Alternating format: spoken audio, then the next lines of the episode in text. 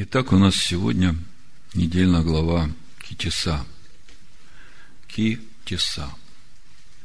Исход 30 глава, с 11 стиха написано «И сказал Адонай Маше, говоря, когда будешь делать исчисление, тиса».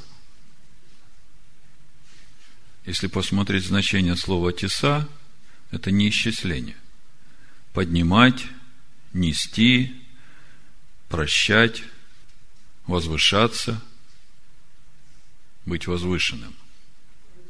И сказал Адонай Моисею, говоря, когда будешь поднимать, возвышать сынов Израилевых при пересмотре их. Когда я читаю вот эти строки, поднимать, возвышать сынов Израилевых, у меня сразу в духе звучит это повеление первосвященнику, когда будешь поднимать светильники во святилище, то поднимай их, поджигая, до тех пор, пока они будут гореть самостоятельно. И вот мне как бы сразу раскрывается – вся духовная картина вот всей недельной главы. Китиса. Когда будешь поднимать. И дальше написано, смотрите, с чего начинается поднятие светильников. То пусть каждый даст выкуп за душу свою Адонаю при исчислении их и не будет между ними язвы губительной при исчислении их. Всякий, поступающий в исчисление, должен давать половину сикля, половину шекеля, шекеля священного. В шекеле 20 гер, пол шекеля приношения Господу. Всякий, поступающий в исчисление от 20 лет и выше, должен давать приношение Адонаю богатый не больше и бедный не меньше, полшекеля должны давать в приношение Адонаю для выкупа душ ваших. И возьми серебро выкупа от сынов Израилевых и употребляй его на служение скинии собрания. И будет это для сынов Израилевых в память пред Адонаем для искупления душ ваших. О чем речь идет? Мы понимаем, что Тора духовна, и каждое слово в ней, оно говорит о нашем внутреннем, о том, каким образом устрояется этот храм Бога, каким образом проходит служение в этом храме, каким образом происходит это совершение человека по образу и подобию Бога. Если все это сложить вместе, то мы понимаем, что речь идет о том, чтобы нам – начать гореть полнотой Духа Божьего. И, как мы видим, начинается это с посвящения. Что такое полшекеля? Полшекеля – это наша человеческая душа. Нефеш. Наша человеческая душа, которая принадлежит человеку, сотворенному из земли, это та душа, которой мы должны возлюбить Бога – всем сердцем, всей душой, всем разумением, всей крепостью нашей. Вот, вот это и есть в совокупности эти полшекеля, которые мы должны принести Адонаю в жертву. О чем речь? Когда мы смотрим, куда пошли первые эти полшекеля, мы видим, что из них были сделаны основания, на которых стояла сама скиния. И мы помним, что эти основания тоже особенные – они состояли из двух частей. Вот одна часть, вторая, они замком соединялись между собой, и только на них ставилась опора. Столбы, на которых скиня стоял. И потом дальше, каждый год, эти полшекеля собирались со всех сынов Израиля, и эти деньги шли на ежедневное служение священников в храме, на жертву всесожжения – на праздничные жертвы. То есть через это сыны Израиля постоянно участвовали в этом свидетельстве Богу, что они полностью посвящены Всевышнему. Но это все в скине по образу, а что же о нас? Не случайно мы сейчас читаем эту недельную главу накануне праздника Песах. Два дня мы гуляли, радуясь празднику Пурим. И, наверное, вы обратили внимание, что это время было дано и сейчас еще продолжается. Непростое для каждого из нас. В праздник Пурим мы говорили, что радости праздника Пурим не может быть, если нет победы иудеев. То есть, если нет в тебе победы Божьего, то твой праздник Пурим, он не имеет никакой ценности духовной. И я понимаю, что не у всех была эта победа в праздник Пурим. Но вот то, что происходило до Пурим, может быть, за месяц, за неделю, за две, и то, что даже сейчас происходит. Вот если вы на это начнете внимательно смотреть и пытаться разобраться с тем, а почему это происходит и что во мне заставляет меня так поступать, что во мне заставляет этому происходить. Если вы будете серьезны, если вы будете внимательно вникать в себя, то вы увидите эти корни, и вы поймете, трагедии никакой нет. Мы все в пути. Но вы поймете, что это то, на что Бог вам сейчас указывает, это та теснота в наших сердцах, то ожесточение, та же стаковыйность, та плотская природа, тот Египет, из которого Бог хочет, чтобы мы выходили в этот Песах. Мы каждый год выходим из тесноты одной стоянки, и Бог нам показывает эту тесноту. Идем в славу новой стоянки, и потом с тесноты следующей стоянки идем в славу следующей стоянки. Это процесс всей нашей жизни, это наш путь в славу Божию мы видим, что этот путь начинается с э, того, чтобы нам посвятить свою душу. До праздника Песах каждому из нас надо с этим определиться. Определиться с той теснотой, из которой каждый из вас хочет выходить. Потому что если мы не определимся, то никакого выхода не состоится, и весь следующий год – это будет просто блуждание по кругу, по пустыне, вокруг горы Божией. Я когда смотрю на себя, на вот свой путь, я уже много об этом свидетельствовал, проповедовал. Просто я вам напомню, насколько это важно и как это непросто. Вот в 77-м псалме написано, о прихотях человеческой души. Народ в пустыне захотел мяса. Они роптали на Бога. И мы читаем 28 стих, что он, значит, птиц пернатых поверх среди стана их, около жилищ их. 29 стих. Они ели и присытились, и желаемое ими дал им. То есть все, что просили, Бог дал им но еще не прошла прихоть их, слышите? Прихоть их души. У нас у всех есть свои прихоти. Эти прихоти, они делают сильными наши вот эти души, которые должны, по идее, все время утончаться, становиться более прозрачными – и всякий раз, когда мы удовлетворяем свои прихоти, мы утолщаем эту нашу, я бы сказал, завесу плоти, через которую должен светить свет Божий, который в нас. В общем-то, проповедь я так и назвал. Путь в славу Бога или завеса плоти. Так вот, желаемое имя дал им но еще не прошла прихоть их, еще пища была в устах их, гнев Божий пришел на них, убил тучных их, юношей Израилевых не зложил. Здесь все очень строго, все очень однозначно. И когда смотришь на свою жизнь, видишь, насколько долготерпеливый и милостив Господь каждому из нас. Он не убивает нас сразу за то, что мы все еще злоупотребляем прихотями своей души.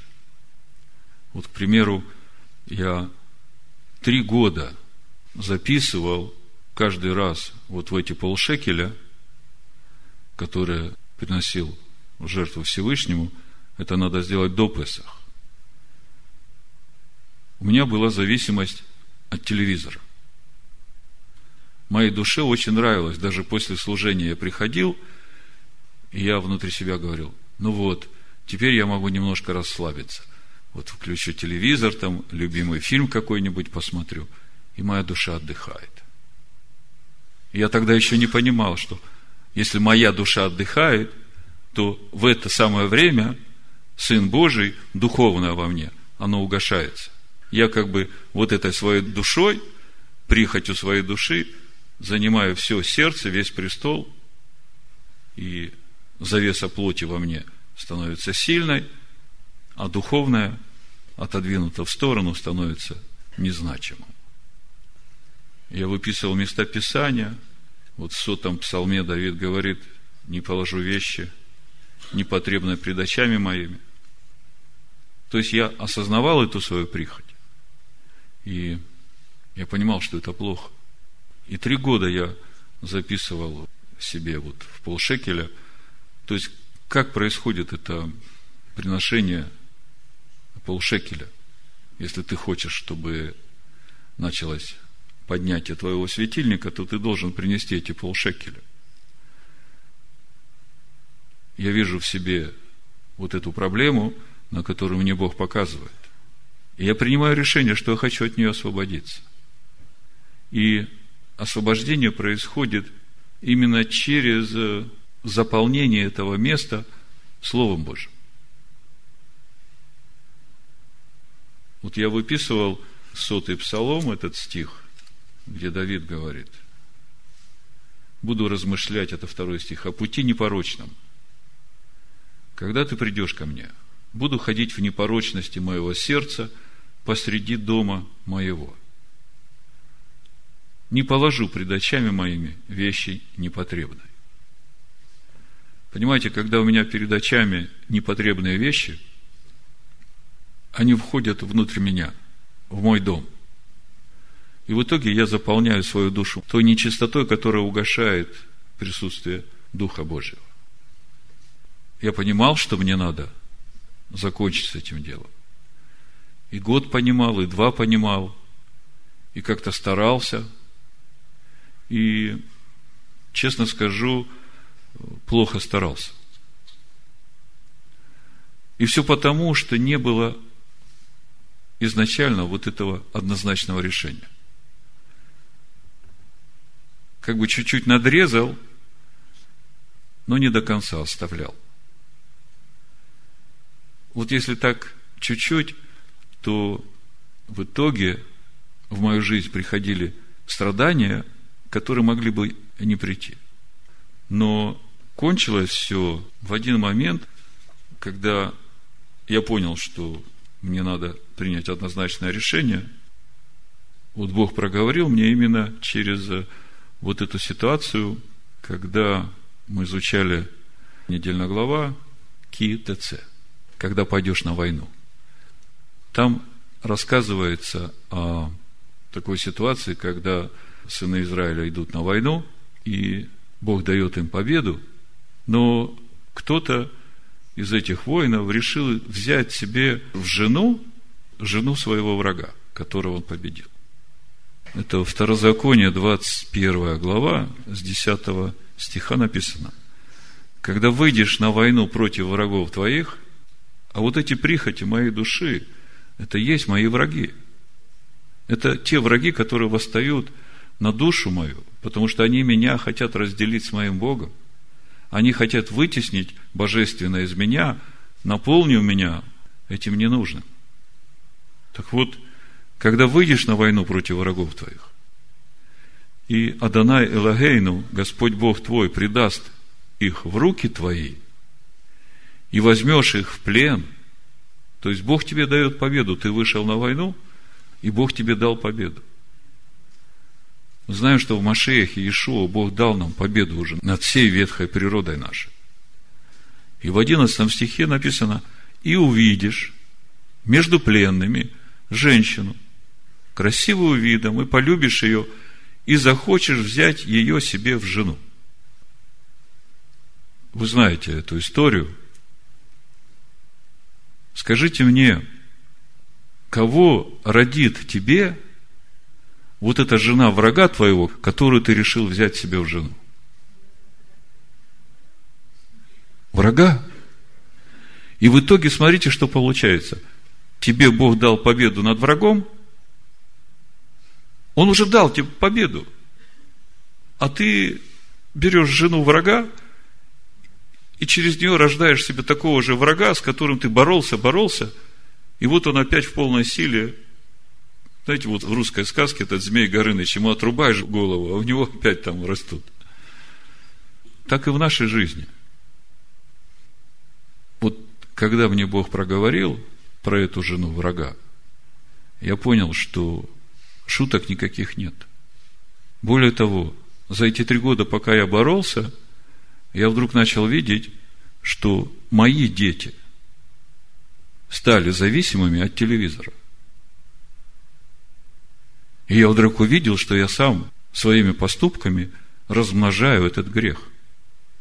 Как-то все это во мне сразу сложилось, я понял, что все, я не могу больше так поступать. И я просто смотрю на все это, вижу, насколько милостив Господь. Вы всю эту историю знаете – это я вам рассказываю просто образ того, как принести эти полшекеля в жертву Всевышнему. Вот с сегодняшней недельной главы до Песах приносятся сынами Израиля эти полшекеля в жертву Господу. Мы читаем, что недельная глава начинается с повеления сынам Израиля принести эти полшекеля – и заканчивается эта недельная глава описанием того, как спускается Моисей с горы, весь в лучах славы Божией. И сыны Израиля не могут смотреть на эту славу. И Моисей покрывает себя покрывалом, чтобы сыны Израиля не смотрели на эту славу. И потом, когда входит в скиню откровения – он снимает это покрывало и общается с Богом. Какая связь между началом главы, концом главы и всем тем, что происходит в середине главы? Вы же понимаете, что если у этой недельной главы название Китиса, когда будешь поднимать, то это название, оно в себя вмещает все содержание недельной главы. И порой нам кажется, что это всего лишь эпизод, а вся глава говорит о чем-то другом. Но это только на первый взгляд. Если начинаешь глубоко вникать в содержание недельной главы, начинаешь видеть, как выстраиваются эти события в одну линию и раскрывается суть того, что Бог хочет говорить через эту недельную главу нам. Вы уже много раз читали эту недельную главу, и я смотрел проповеди.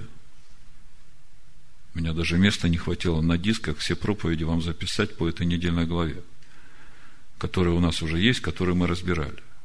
И практически все вопросы, которые поднимаются в этой главе, мы уже разбирали. И то, что я буду говорить, оно, в общем-то, где-то как-то уже и не будет вам казаться новым, но я хочу сейчас вот вместе сложить всю эту недельную главу и понять, что сегодня она говорит нам. Каждый раз, когда читаешь, те же самые стихи, они говорят по-новому. Они говорят именно о том, что для тебя сейчас самое важное, в каком направлении тебе двигаться. Мы знаем, что Моисей находится на горе 40 дней, Бог ему рассказывает о том, как устроить это святилище по образу, и мы уже говорили, почему перешли к образу, почему не о настоящей истинной скине речь идет. Бог вручает Моисею скрижали, которые Бог сам написал, и скрижали Бог сам сделал. В это время народ, не дождавшись Моисея, делает себе золотого тельца, нарушает вторую заповедь из завета, говорит, вот Бог твой, Израиль, который вывел тебя из земли египетской, Бог это слышит, передает Моисею. Моисей спускается, видит, разбивает эти скрижали, укоряет Аарона за то, что он допустил народ до необузданности – и идет опять ходатайствовать перед Богом за народ. Моисей говорит, Адана, это твой народ, ты же вывел его из Египта. А Бог Моисею говорит, Моисей, это твой народ, ты веди его. Трудно объяснить, почему вот такое общение происходит – я понимаю, что этот народ был народом Бога до того момента, пока они не решили сделать себе другого Бога. И в тот момент, когда они себе решили сделать другого Бога, они этим отказались от своего Бога. И именно в этот момент они перестали быть народом Бога. Но они все еще оставались потомками Иакова так же, как и Моисей. Это центральная глава в Писаниях, где Бог раскрывает сущность самого себя. В Писаниях есть много имен Бога. Иегова Ире, Иегова Ниси. Они все говорят о делах Бога. То есть, Бог что-то сделал, и по этому делу мы даем имя Богу. То есть, мы понимаем, что вот так Он поступает и так. Но это не говорит о сущности самого Бога. А вот то имя, которое Бог открывает Моисею здесь, и он открывает это имя Моисею именно потому, что Моисей просит, говорит, Адонай, покажи мне славу Твою. Что значит покажи мне славу Твою? Когда я вижу славу любого человека, я понимаю его внутреннее содержание, какой он есть. И Моисей говорит, Господи, я хочу узнать, какой ты поистине – чтобы, зная тебя, понимать, чего ты хочешь, чего ты ожидаешь от нас, как нам поступать.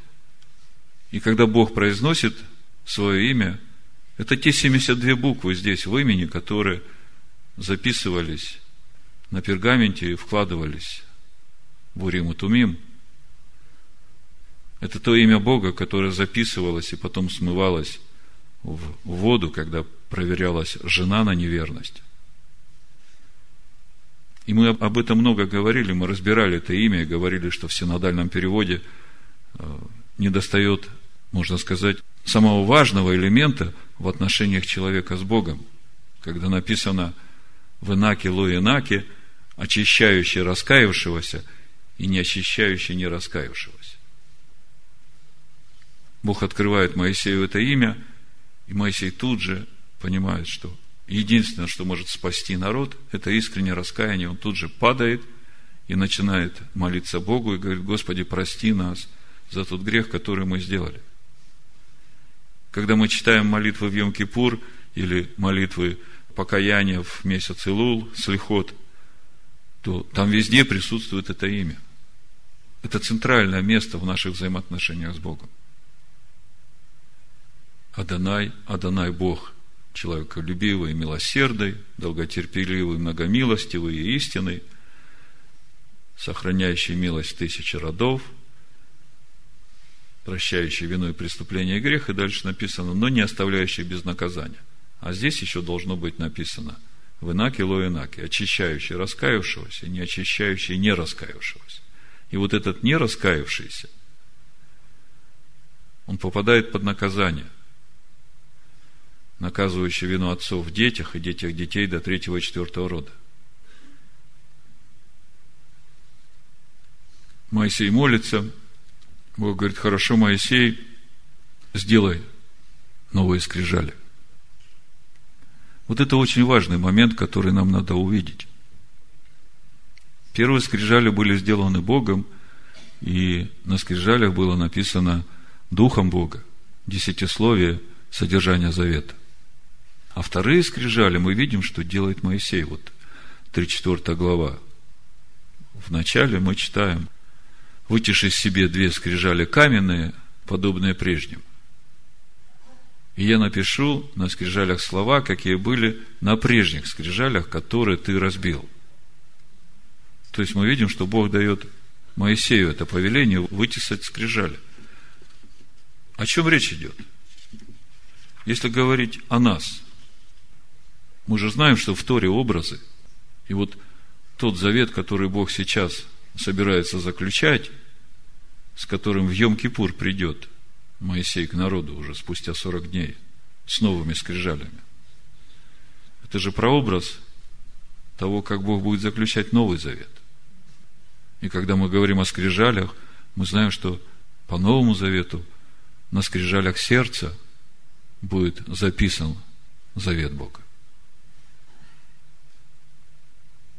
Мы в притчах у Иешуа слышим в каждом Евангелии практически притчу о семени, которая сеется у дороги, на каменистой почве, в терниях и на доброй почве.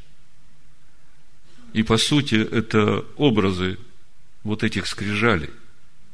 То есть первое, что мы видим, сердца приготовить должны мы сами.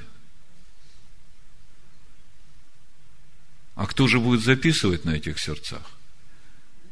Если мы э, посмотрим здесь же, в 34 главе, в 28 стихе написано, «И пробыл там Моисей у Аданая 40 дней и 40 ночей, хлеба не ел, воды не пил, и написал на скрижалях слова завета десятословия. Кто написал?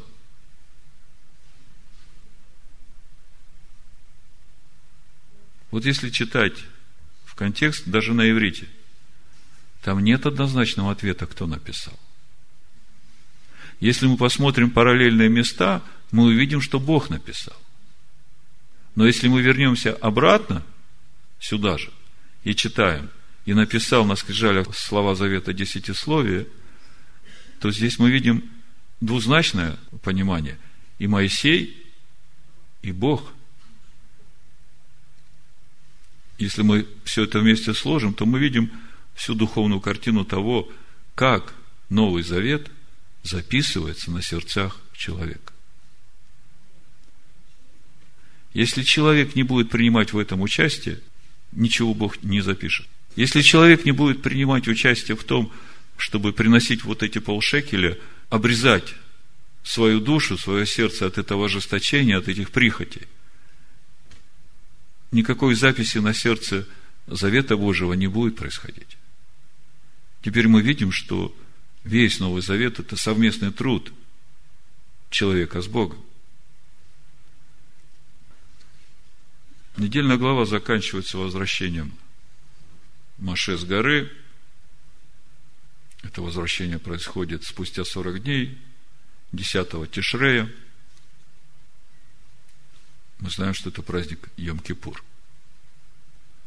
34 глава Исход, 28 стих написано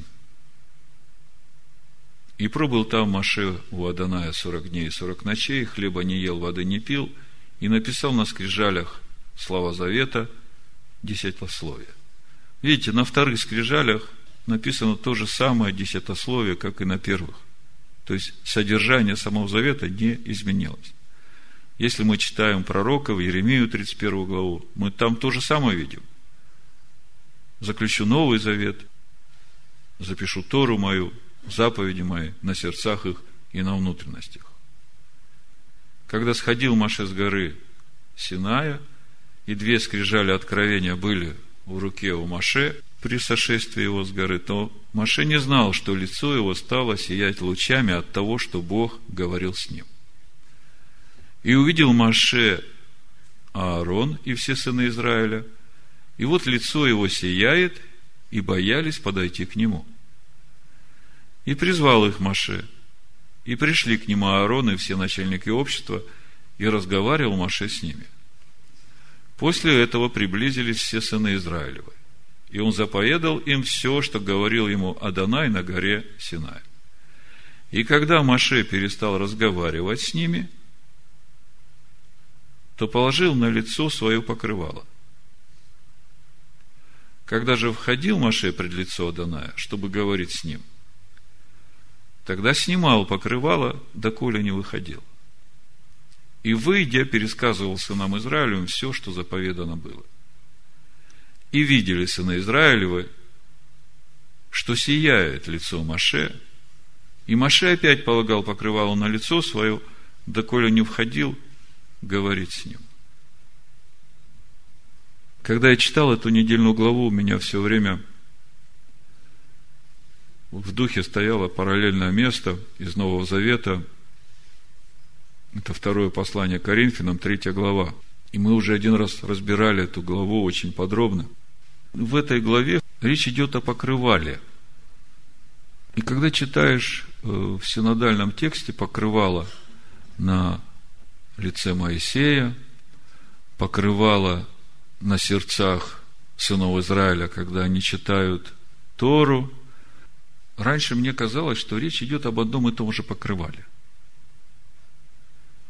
Ну, речь-то идет о двух разных покрывалах. Покрывало, которое на сердцах сынов Израиля, которое у них до сих пор, когда они читают Моисея, это и есть вот эта завеса плоти, это ветхая природа – которая снимается именно через рождение свыше. Когда человек получает через это рождение свыше возможность и способность иметь общение с Богом через Машех. Но то покрывало, которое Моисей на себя накрывал, это не то покрывало, которое на сердцах у сыновей Израиля. Вот я хочу с вами вместе еще раз это прочитать и показать вам, о чем здесь речь идет – Павел здесь говорит о том уровне духовных взаимоотношений, который мы обретаем с рождением свыше. Он здесь пытается нам показать, каким образом через этот новый уровень взаимоотношений утончается вот эта завеса плоти нашей и взращивается вот эта божественная природа в нас, в Машехе Иешуа. Вот об этом эта глава Коринфян. Я хочу немножко почитать еще и покомментировать вам. Второе Коринфянам, третья глава, с первого стиха буду читать до 18. Буду читать в пословном греческом переводе. Начинаем опять себя самих представлять вопрос. Или не нуждаемся, как некоторые представительных посланиях к вам или из вас, послание наше вы есть, вписанное в сердцах наших, узнаваемое читаемое всеми людьми, являющее собой, что вы есть, послание Машеха, выслуженное нами, вписано не чернилами, но Духом Бога живущего. Не на пластинах каменных, но на пластинах сердец плотских. Убежденность же таковую имеем через Машеха к Богу. Не потому, что от самих себя достаточно мы есть, счесть что-нибудь как из самих себя – но достаточность наша от Бога, который и сделал достаточными нас, служителей Нового Завета, не буквы, но духа. Ведь буква убивает, дух оживляет.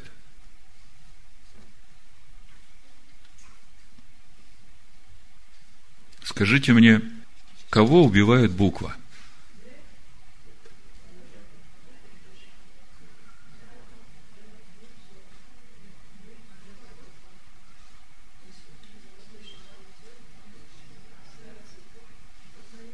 Римлянам 3.20 написано «Торой познаем грех». И мы говорили, что Тора – это и есть эта стойка казни – на которой мы должны распинать эту ветхую природу.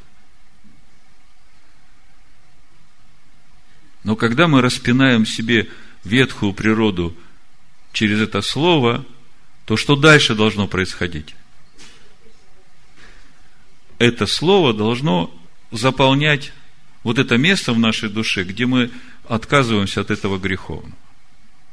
И когда это слово наполняет нас, тогда с этим словом нас наполняет дух и жизнь. Вот э, у Иоанна 6 главе Ишо об этом и говорит. Вот послушайте, сейчас вы это вместе сложите, вам будет понятно. С 57 стиха Ишуа говорит, как послал меня живой отец, и я живу отцом. Это не Ишуа говорит, это Машех говорит. Машех говорит, я живу отцом. Как послал меня живой отец, и я живу отцом, так и ядущий меня жить будет мною. Ядущий кого? Меня. Меня кого? Слово. А Слово живет Отцом, видите? Сей это есть хлеб, сошедший с небес. Не так, как отцы ваши ели манну и умерли. Ядущий хлеб сей жить будет вовек. То есть он говорит о Слове, которое сходит с небес. Он говорит о том, что это Слово живет Богом, и что всякий, который ест это Слово – а что значит есть слово? Что, надо рвать страницы и сживать их? Это легкий вариант. Наум говорит, это легкий вариант. Не знаю, насколько он легкий, но, по крайней мере, это не духовный вариант. Но что мы едим, то мы и есть, правда? Отсюда можно понять, что значит вкушать слово духовно – если ты вкушаешь слово и преображаешься в это слово, то значит ты действительно ешь это слово. Если ты посмотрел в зеркало, отвернулся и забыл, какой ты должен быть, то тогда, значит, э, ты не ешь это слово. Сие он говорил в синагоге, уча в Капернауме. Многие из учеников его, слыша то, говорили, какие странные слова, кто может это слушать.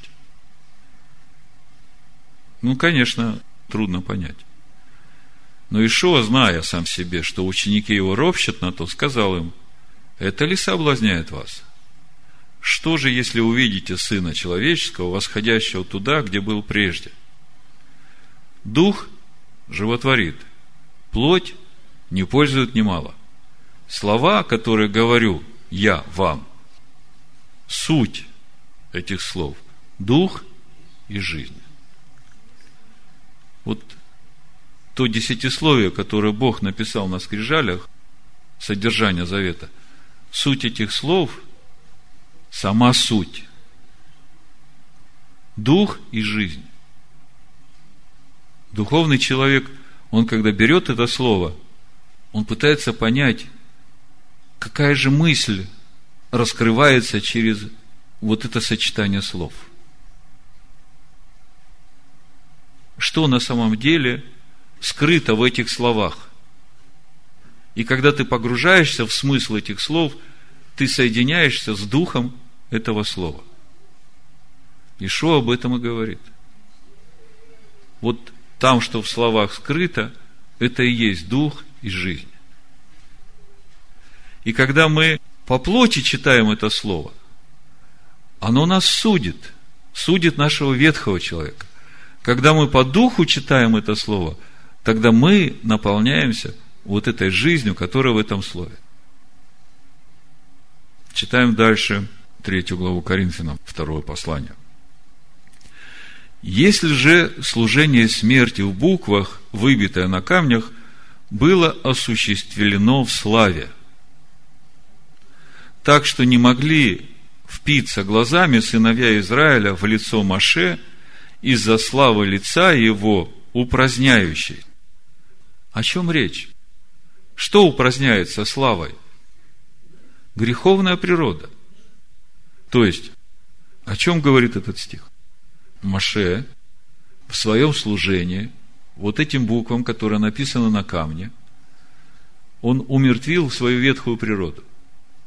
И уже вот это служение, умертвление в себе ветхой природы, оно явило славу, которая сияла через его лицо.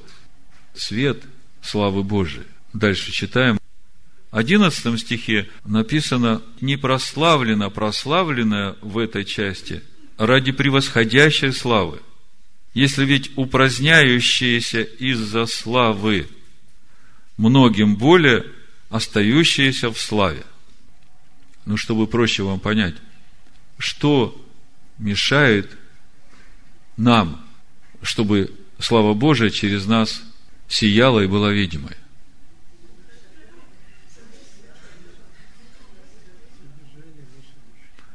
Завеса плоти. Дальше читаем и увидим, что суть этой завесы и есть ожесточение сердец – И именно нужно вот это освобождение нас от этого ожесточения, от этой ветхой природы, чтобы мы стали способны пропускать этот свет славы Божией. Если это служение пришло в такой славе, и мы говорили суть этого служения, законом я умер для закона. Восьмой стих. Как не более служение Духа будет в славе. Вы начинаете понимать, о чем речь идет? То есть, если служение, распятие своей ветхой природы на стойке казни уже привело к такой славе, то насколько больше же служение Духа, когда мы растворяем в себе вот это слово, которое мы принимаем внутрь, которых суть Дух и жизнь. По сути, в чем служение Духа? В том, что мы даем себе жить Машеху, Слову Божьему. Девятый стих. Если ведь служение, осуждение, слава, если служение осуждения, слава, о чем речь? Речь о том, что закон, заповеди Бога судят нашего ветхого человека. И это уже слава. Многим более изобилует служение праведности славой. О чем речь идет? Вот э, Римлянах 8 глава с 1 стиха разъяснение этого места. Написано, Итак, нет ныне никакого осуждения тем, которые в Машеях Иешуа живут не по плоти, а по духу. Потому что закон духа жизни в Машеях Иешуа освободил меня от закона греха и смерти. Как закон, ослабленный плотью, был бессилен, то Бог послал Сына Своего – подобие плоти греховной в жертву за грех и осудил грех во плоти, чтобы оправдание закона исполнилось в нас, живущих не по плоти, а по духу. Такой непонятный стих, чтобы оправдание закона Торы исполнилось в нас, живущих не по плоти, а по духу – мы знаем, что мы оправданы Машехом, да, его жертвой воскресением. А что, Тора Моисея согрешила в чем-то, что ее оправдывать надо? Ну, как бы стереотип нашего мышления сразу такие вопросы задает. Почему вдруг нужно оправдывать закон Моисея? О чем тогда апостол Павел здесь говорит? Чтобы оправдание закона исполнилось в нас, живущих не по плоти, а по духу. Ну, читай выше.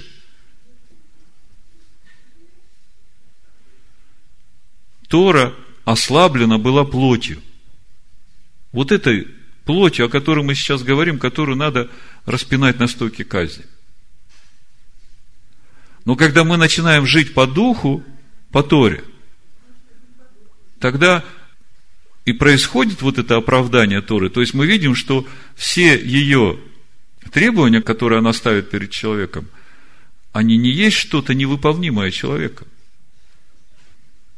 Ибо живущие по плоти о плотском помышляют, а живущие по духу о духовном. Если ведь служение осуждения слава, запятая, многим более изобилует служение праведности славой.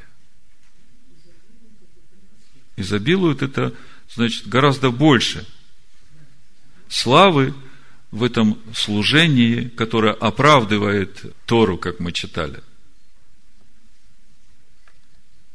И ведь не прославлено прославленное в этой части ради превосходящей славы. Если ведь упраздняющиеся из-за славы многим более остающиеся в славе. Упраздняющиеся из-за славы. О чем речь? Что упраздняется из-за славы? Что упраздняется славой? Греховная природа. то есть наша ветхая природа, завеса плоти, упраздняется славой. 12 стих. «Имеющие и так таковую надежду, многой открытостью пользуемся». Вот тут мы подходим к этому покрывалу, о котором мы говорили в начале. Суть которого – ожесточение сердца. О какой открытости идет речь? Речь идет о нашем рождении свыше в Машехе Иешуа. Именно это рождение свыше позволяет нам общение с Богом, как бы минуя вот эту нашу завесу плоти. В послании евреям в 10 главе с 12 стиха написано, «Он же, принеся одну жертву за грехи, навсегда восел одесную Бога, ожидая затем, доколе враги его будут положены в подножие ног его. Слышите, он одну жертву принес, и с тех пор сидит, ожидает, и в наших сердцах тоже сидит, ожидает, если он возродился в наших сердцах, доколе все враги, которые восстают против него в наших сердцах, будут положены в подножие ног его – Ибо Он одним приношением навсегда сделал совершенными освящаемых. О сем свидетельствует нам и Дух Божий, Дух Святый. Ибо сказано, вот завет, который завещаем после тех дней, говорит Господь, вложу законы мои в сердца их, и в мыслях их напишу их, и греховых и беззаконий их не вспомину более. А где прощение грехов, там не нужно приношение за них. Итак, братья, имея дерзновение входить во святилище – посредством крови Ишуа Машеха, путем новым и живым, который Он вновь открыл нам через завесу, то есть плоть свою. Смотрите, в скинии по образу во святилище уже могли входить только священники. А в святое святых только один раз в год. Моисей, мы знаем, он отличался – от всего народа тем, что Бог ему сказал, что я сам веду тебя в покой, лицо мое ведет тебя в покой. И дальше мы в псалмах там читаем, что Моисею Бог показал пути свои, а сынам Израиля дела свои. Итак, братья, имея дерзновение входить во святилище посредством кровейшего Машеха, путем новым и живым, который Он вновь открыл нам через завесу, то есть плоть свою – и имея великого священника над Домом Божьим, да приступаем с искренним сердцем, с полной верой, краплением очистив сердца от порочной совести, и омыв тело водой чистою, будем держаться исповедания, упования неуклонно, ибо верен обещавший. То есть, открытость, о которой Павел говорит в 12 стихе, которой мы начинаем пользоваться в общении с Богом, речь идет именно о том, что мы теперь имеем доступ в общение с Богом через Машеха Ишуа. 13 стих, 3 глава 2 послания к Коринфянам дальше читаю. И не подобно тому, как Моисей клал покров на лицо его к не впиться глазами сыновьям Израиля в завершение упраздняющегося. Завершение упраздняющегося, о чем речь? Об упраздняющейся ветхой природе из-за славы. В 11 стихе мы читали, если ведь упраздняющиеся из-за славы, многим более остающиеся в славе, и вот это, это я в греческом читаю, в синодальном это не увидеть. Упраздняющиеся из-за славы, это ведь речь идет о ветхой природе. Так вот, теперь смотрите, следующий 14 стих, мы уже переходим к покрывалу.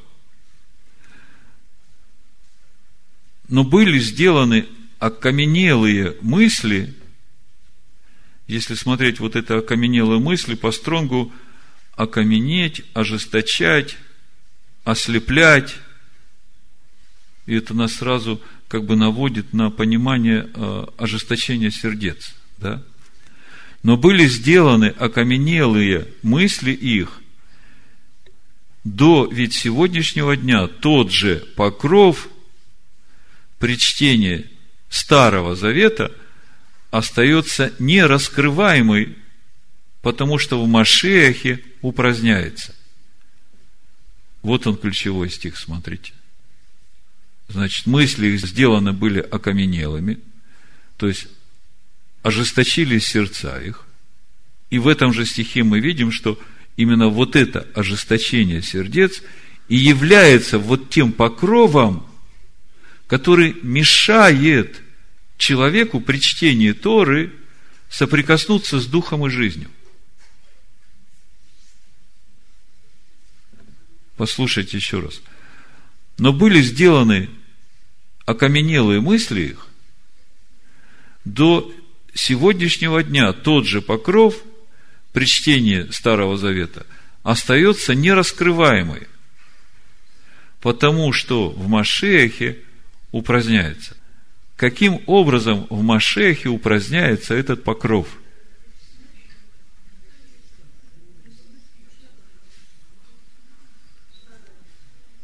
То есть тут мы приходим к этому моменту, когда через Машеха Ишуа мы получаем доступ в прямое общение с Богом. И мы знаем, что это возможно только через рождение свыше. Когда мы смотрим суть этого рождения свыше – в первом послании Петра, в первой главе, мы видим, что мы рождаемся от Слова Божьего, возрождены от нетленного семени от Слова Божьего. В 15 стихе. Но до сегодня, когда будет читаться Маше, покров на сердце их лежит. То есть, вот мы начинаем видеть вот эту разницу в покровах. Моисей покрывал себя покрывалом, чтобы они не видели эту славу, которая сияла через его лицо. А на сердцах сынов Израиля лежит покров, суть которого ожесточение сердца. И Павел говорит, что вот этот покров, он упраздняется в Машехе. Это такое емкое понятие, упраздняется в Машехе. Речь идет о том, что мы даем себе жить Машеху, Слову Божьему. Дальше в 16 стихе написано, когда же, если обратиться к Адонаю, снимается покров. Что значит обратиться к Адонаю?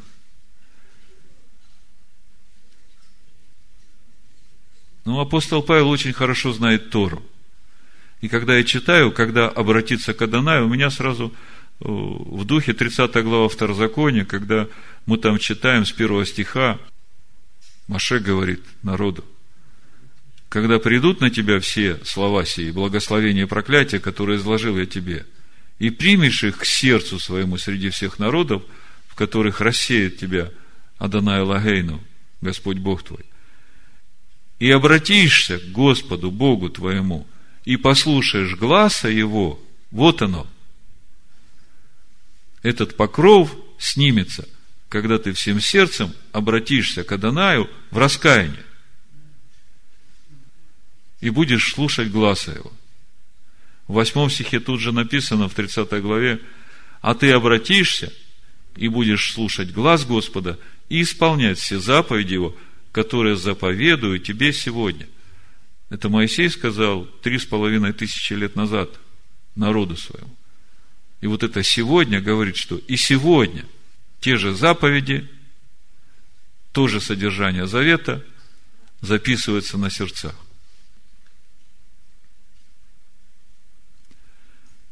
Адонай есть дух. И где дух Аданая, там свобода. Мы же все раскрытым лицом, славу Аданая отражающие, как тот же образ преображаемся от славы в славу, подобно тому, как от духа Аданая. Именно через рождение свыше, через познание Машеха, мы возрастаем в этой славе, обрезается вот эта жестоковыйная, крайняя плоть сердца нашего, как в Торе написано. Мы начинаем отражать эту славу Всевышнего, этот свет начинает светить через нас. Вот третья глава второго послания Коринфянам – если вот теперь мы все вместе сложим, она как раз и рассказывает нам о том пути, каким образом происходит вот этот наш духовный рост в полноту возраста Машеха, когда светильники наши будут гореть уже сами всей полнотой Духа Божьего, мы видим, что это наш совместный труд с Богом через познание Слова Божьего, через давание Ему места в себе.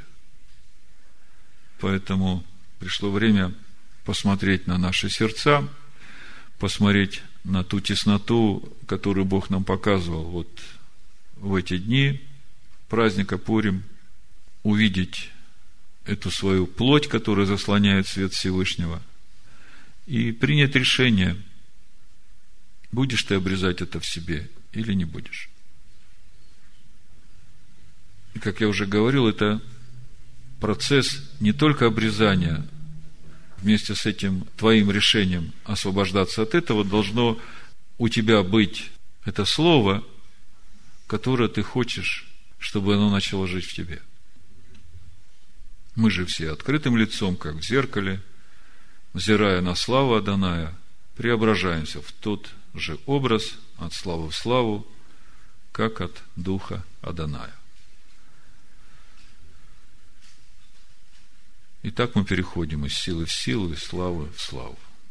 Пусть Всевышний приготовит наши сердца, поможет нам приготовиться к этому исходу, чтобы следующий год для нас был таким же плодотворным, как и этот год, через который мы уже прошли. Да благословит всех нас Всевышний вы меня, Машеха Ишуа. Амен. Шуа. Амен. Шуа. Амен. Шуа. Амен. Шуа. Амен. Шуа. Амен. Amen.